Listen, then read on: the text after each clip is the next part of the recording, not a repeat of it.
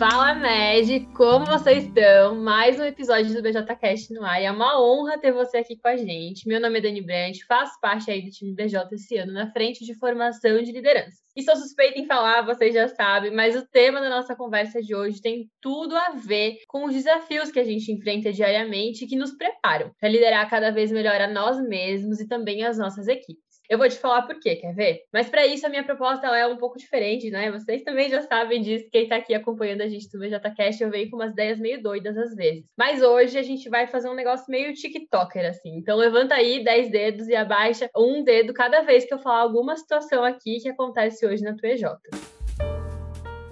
Primeira situação. A cada virada de semestre, vocês pensam em começar algumas coisas do zero, sem olhar direito para o que já está dando certo, o que, que já está ok. Segunda situação. Existem algumas intrigas entre quem vende e quem executa o projeto, seja por escopo definido de forma vaga ou qualquer coisa assim.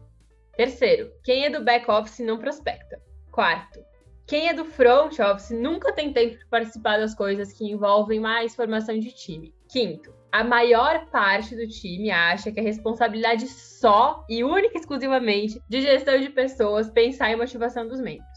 Sexto, existe dificuldade de passar feedbacks diretamente para as pessoas. E sétimo, ao invés de falar com quem tem que falar para resolver a questão ali do feedback, é mais provável que a pessoa que está se sentindo meio chateada converse, desabafe, faça uma fofoca por trás aí das costas com outro colega da EJ e vire meio que um telefone sem fio.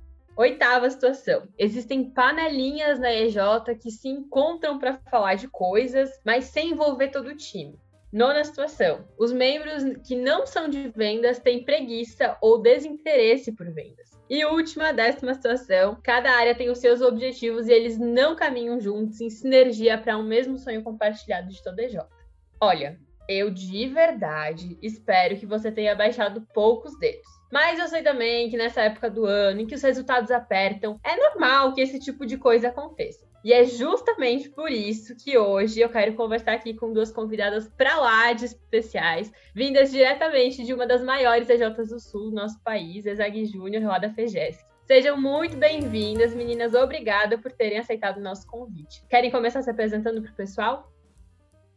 Claro, poxa, que massa. Fico muito feliz de estar aqui hoje. Sou a Vicky, gente, sou atual presidente do Exag Júnior. É um prazerzão estar aqui, poder falar de algo que eu sou tão apaixonada, que é falar sobre formação de time, um pouquinho do meu papel hoje, e sempre vou linkar um pouquinho com a frente estratégica da empresa também. Oi, tudo bem? Eu sou a Beatriz, é um prazer estar aqui com vocês participando. Eu sou diretora de gestão de pessoas na Exag Júnior, acabei de assumir o cargo, mas fui assessora até o final ali do semestre. E a gente olha muito para essa parte realmente das pessoas, da empresa, e a gente tem essa noção de que as pessoas são o que fazem os resultados acontecerem. Perfeito, meninas. Obrigada mais uma vez aí por estarem com a gente. E para começar assim, queria ver quantos dedos vocês abaixaram aí no desafio que eu propus inicialmente. Foram muitos? Eu acho que talvez sim, talvez não, mas eu imagino que não, né? E aí já emendem também me contando um pouquinho mais como que tá a situação hoje aí na ESAG, tanto de resultados quanto do time, enfim, como que vocês estão hoje tendo essa vivência empresarial na EJ.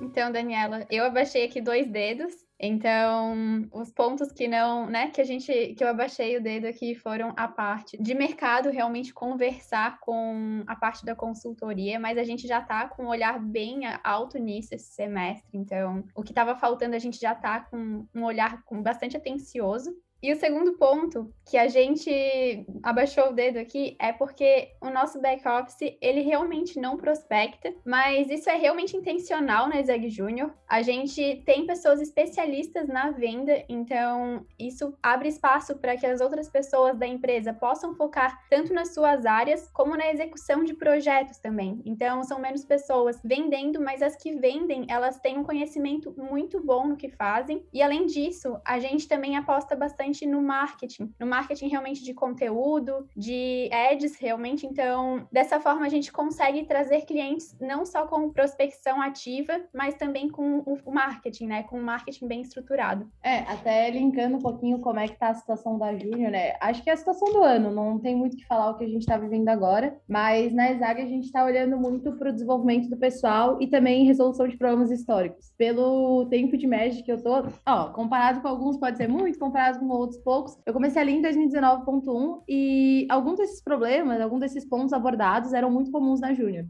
E algo que a gente fez muito forte aqui dentro, começou o ano e perguntou quais são os problemas históricos que a gente não quer colocar na nossa gestão. Tipo, esse foi o maior questionamento. E esse ano, um pouco do que a gente está vivendo dentro da Júnior é exatamente isso. Eu olhei para os problemas históricos, coisas que não eram alavancas para os nossos resultados, e a gente ia deixar passando de gestão para gestão, ah, o próximo liderança cuida, a próxima pessoa cuida. Hoje a gente está vivendo muito num foco a longo prazo. Que de fato a próxima liderança vai cuidar, quais vão ser os novos planejamentos e vivendo e fazendo muito bem feito agora. Então, olhar para aquilo que eu preciso entregar realmente agora e fazer com muita excelência e disciplina, que é uma das palavras que mais estão no dia a dia dos nossos membros. E a gente está vivendo um momento muito massa na Júnior, que é realmente as pessoas amarem estar aqui dentro, a permanência do pessoal, o pessoal querendo virar o semestre, continuar e fazendo mais. E fazendo não só aquilo que é lidado, né, mas fazendo o a mais, que é muito que o movimento empresarial júnior ele consegue trazer para os seus empresários juniores, pelo que eu vejo desde o meu começo de jornada. Boa, meninas. E aí, dúvida, assim, só uma curiosidade: com quantos membros vocês estão hoje? Ah, a gente está com 22 membros, uma quantidade bem, vamos lá, legal. A gente começou o ano com 17 e até linkando, Dani, falando sobre uma quantidade de membros reduzidas e com uma meta aí de um milhão para fazer. Se a gente não fizesse isso que eu te falei de olhar problemas históricos, a gente não estaria onde está hoje. Porque assim, ah, a Isaac Júnior sempre tem pouco membro, ou tem muito membro, ou é muito oscilante. Mano, como que eu posso operar a minha empresa que não dependa dessas circunstâncias? Que ela dependa realmente dos meus processos e eu entender quais são os meus pontos de alavanca para atingir o resultado. Então, a gente está oscilando muito entre 25 a 17 membros da MDJ, mas por incrível que pareça, a gente está conseguindo manter uma constância muito massa por saber o que eu quero entregar para as pessoas e para os meus quais são os meus clientes de fato dentro da empresa, né? Desde consultor até o cliente final. Boa, Vicky. É, eu acho que isso. Eu fiz essa pergunta justamente porque cada J tem, né, a sua realidade aí. E vocês trouxeram um ponto bem importante, assim, de olhar para aquilo que historicamente tem dado ruim, o que, que vocês não estão prestando atenção e que pode ser que seja a raiz aí de muitos outros problemas que estão acontecendo na EJ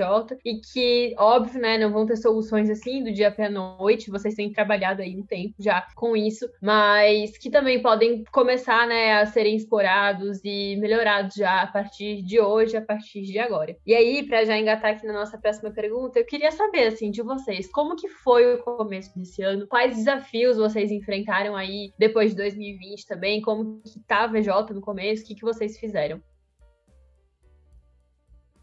Achei bem massa o ponto, assim. No começo, a gente finalizou o ano, se vocês forem parar para ver ali no portal BJ, a Zagdina, ela viveu um momento bastante inconstante durante o ano de 2021, 2020, perdão. A gente fez mais de 70% da meta no segundo semestre, e isso não é sustentável para uma empresa júnior, na minha visão, principalmente para a Júnior, que tinha meta de 850 mil e não tinha capacidade produtiva suficiente. E a gente terminou o ano, sendo bem sincero, cansados. Só que um grande diferencial da finalização do ano foi que as pessoas elas estavam vendo muito sentido naquele resultado que estava sendo entregue. Então, um grande trabalho feito ali durante 2020.2 foi realmente significar um pouco sobre a meta, o que ela significava para os nossos membros e o que entregava de valor. E a gente começou o ano de 2021 muito indignado com o ano que a gente estava vivendo anteriormente e pelas situações que a gente viveu, que não foram nada agradáveis para a gente, enquanto empresa júnior, para os nossos consultores, diretores, gerentes como um todo, e pensou: como que eu posso fazer diferente aqui? Ó, e um ponto que eu acho super importante: a gente olhou para o eixo, para os eixos que a gente tem ali no fundamento dos clusters, a gente retomou o pé da rede, retomou a vivência empresarial e falou: pessoal, é isso aqui que a gente preza e é isso aqui que a gente está fazendo. O que de fato está nos fazendo único enquanto empresa júnior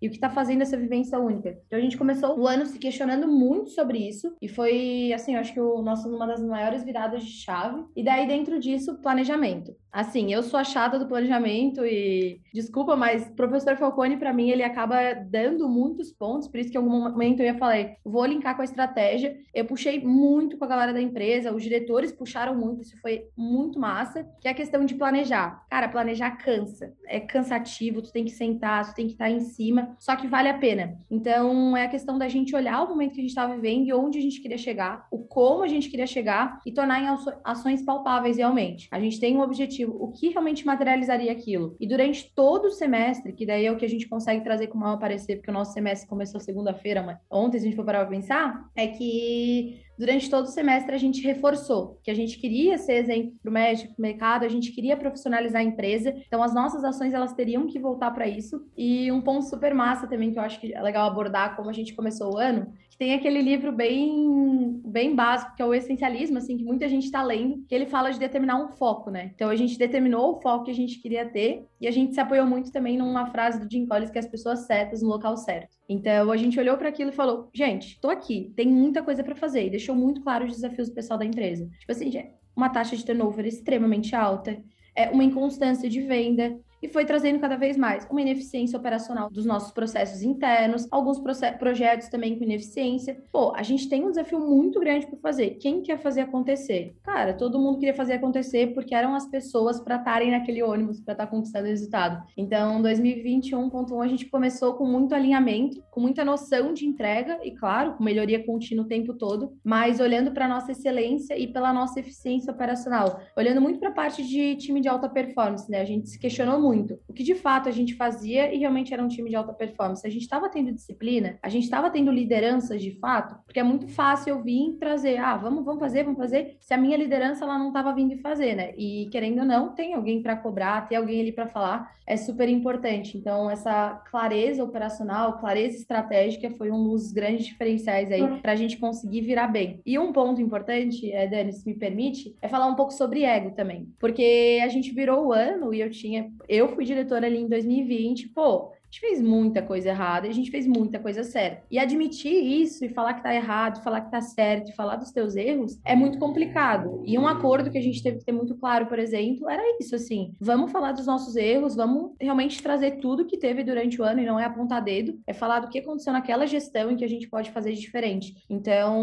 um grande diferencial que a Zé Júnior também teve nessa virada de ano foi falar: ó, oh, pessoal, ego, vamos deixar de lado e vamos realmente mudar a história da Júnior, vamos mudar a forma que a gente faz as coisas para chegar onde a gente está hoje, né? Vivendo um segundo semestre com um crescimento mais sustentável, com membros com uma permanência muito maior, que acaba sendo um grande diferencial enquanto empresa júnior. Boa, Vicky. E aí, queria pedir para a Beatriz também, para me contar um pouquinho, né, como que foi essa vivência dentro aí de gestão de pessoas, olhando muito para conseguir trazer essa geração de valor para os membros, né, considerando todos os desafios aí que Vicky também trouxe, que vocês vinham enfrentando e tinham como herança também de 2020. Mas como que foi, assim, o olhar de vocês pro time, né, principalmente pensando nessa alta performance, na formação dessa galera, em conseguir gerar esse sentimento de dono e também de muito amor, assim, pelo que vocês estavam fazendo e de conseguir manter uma motivação constante para trazer justamente esses resultados e melhorias contínuas. Então, Daniela, eu fui trainee em 20.2, né? Então, quando eu entrei na empresa, estava nessa virada que a Vitória acabou de contar, então estava ali entre 2020 e 2021. Então, eu já entrei nessa, nesse momento de mudança da empresa e o que eu comecei ali a, a realmente aprender e colocar em prática em gestão de pessoas foi muito esse olhar para o membro foi realmente escutar os membros e criar um ambiente seguro para eles, para eles realmente poderem falar e para a gente olhar eles como um todo. Então, o antigo diretor ele trouxe uma proposta ali de acompanhamentos que a gente faz semanalmente com os membros. Então, esse acompanhamento permite que a gente possa realmente escutar o membro e ver ele como uma pessoa ampla, né, como uma pessoa inteira, tanto na vida profissional, tanto na Exeg Júnior, também na vida pessoal pessoal. Então a gente presta atenção no membro também no que ele no que ele preza na vida pessoal dele. Então, momentos com família, momentos com amigos, um livro que a pessoa quer ler, são exemplos, né? A gente preza esses momentos do, dos membros, não só o que eles entregam para Isaac Júnior, mas também do que eles vivem fora dela, para que realmente exista esse equilíbrio na vida das pessoas, porque se existe um aprendizado é que as pessoas elas entregam mais resultado realmente quando elas se comprometem com o que elas precisam se comprometer na EJ. E as pessoas acabam se comprometendo quando elas realmente têm esse espaço de fala também. Então, é até baseado, né, já que a Vitória trouxe livros, posso dizer aqui que tem o livro Cinco Desafios das Equipes, que é outro livro que a gente também leva muito em conta para as nossas ações, que é realmente isso, as pessoas elas precisam se comprometer com o resultado para que elas realmente entreguem né, esse resultado. Então, uma das um dos pontos importantes, de já abordando outro assunto, é realmente isso: é, é realmente a gente olhar o membro como um todo. E não só isso, então, esse estímulo que a gente passa, ele já vem lá do momento de atração e seleção de novos membros. Então, o nosso processo seletivo, ele já é, já tem um olhar muito voltado para a cultura da empresa. A gente já tem um olhar muito atento. Realmente, só passa quem realmente está alinhado à nossa cultura no processo seletivo. E não só ali, mas o nosso processo trainee continua com esse modo avaliativo dos membros. Então, já é mais um foco realmente em desenvolver as pessoas, mas a gente não deixa de fazer uma seleção ali no, no final e realmente a gente coloca na empresa realmente quem está alinhado com a nossa cultura. Então, isso é um ponto muito importante. E além disso, a gente busca reafirmar a nossa cultura ali mensalmente. Então, a gente procura sempre estratégias de reafirmar nossa cultura, fazendo acompanhamentos de alinhamento com a cultura, é, realmente juntando processos e fazendo com que esses processos andem juntos e todos trazendo esse alinhamento cultural. E a gente faz ainda uma avaliação dos membros todo mês para ver como que eles estão, né, em relação ao alinhamento e realmente a, a própria avaliação que a gente faz, em que todos os membros que trabalham juntos se avaliam, nessa avaliação a gente consegue ter uma noção bem clara de que realmente a maior parte, assim, os membros eles realmente são muito alinhados à nossa cultura. Aí voltando, né, para a cultura e juntando ali com a parte que eu falei de ambiente seguro, até um ponto importante é que a nossa própria cultura ela proporciona isso. Então, um exemplo de valor que a gente tem é o errar não é errado errado. Então, é um valor que traz muito essa questão de não julgar o colega, de entender que é normal, você vai errar, você vai errar, vai aprender. Então, é realmente um ambiente propício para as pessoas se desenvolverem, sem que elas fiquem uh, se sentindo mal se errarem alguma coisa, ou sem que elas fiquem com medo de agir pelo julgamento que pode vir. Então, a gente traz esse ambiente que realmente proporciona uma segurança para as pessoas trazerem ideias para se desenvolverem sem medo, realmente. Trazerem o que elas têm em mente sem que elas se sintam julgadas ou com medo de fazer algo errado na empresa, né? É perfeito, Bia. E outra coisa, né, que até tu falou assim, antes de ser empresário júnior, o membro da EJ também é filho, é irmão, é namorado, é amigo, é estudante da faculdade, tem matéria para pagar. E a gente teve um episódio aqui no BJCast recentemente sobre isso também. Então, às vezes, quando a gente tá na EJ, a gente só pensa, meu Deus, a jornada do empresário júnior na minha EJ, o que que meu time vai viver? Mas lembra que o teu time também são pessoas que têm outras esferas aí da vida, outros planos, outros sonhos, e a EJ se insere nisso, né? E não a pessoa se insere na EJ necessariamente assim, como se uma coisa fosse mais importante que a outra, né? É uma relação aí de troca mútua entre a EJ fazer bem para a pessoa, a pessoa fazer bem para a EJ e vocês conseguirem, né, tá gerando valor mutuamente aí de empresário júnior para EJ, de EJ para empresário júnior. E com certeza, né, ter membros felizes, membros satisfeitos uh, e vivendo essa cultura no dia a dia, né? Porque não adianta só colocar lá o valor, isso precisa ser reforçado, que minha Beatriz trouxe. Isso precisa ser trazido trazido aí no discurso, em artefatos, em conversar com as pessoas nas RGs, nos one-on-ones, enfim, nas reuniões, pontos de contato que vocês tiverem. Porque não é só escrever lá num lugar e deixar lá quietinho, que não vai dar certo. Tem que colocar em prática e reforçar todos os dias, né? É, essa cultura de errar não é errado, a gente tá aqui para aprender, a gente tá aqui para se ajudar, uh, a gente tá aqui para conseguir se desenvolver e desenvolver a nossa CJ. E aí, gente, nosso tempo tá quase acabando já, mas eu queria saber, assim, se vocês têm planos aí até o Ened, como que tá rodando essa operação.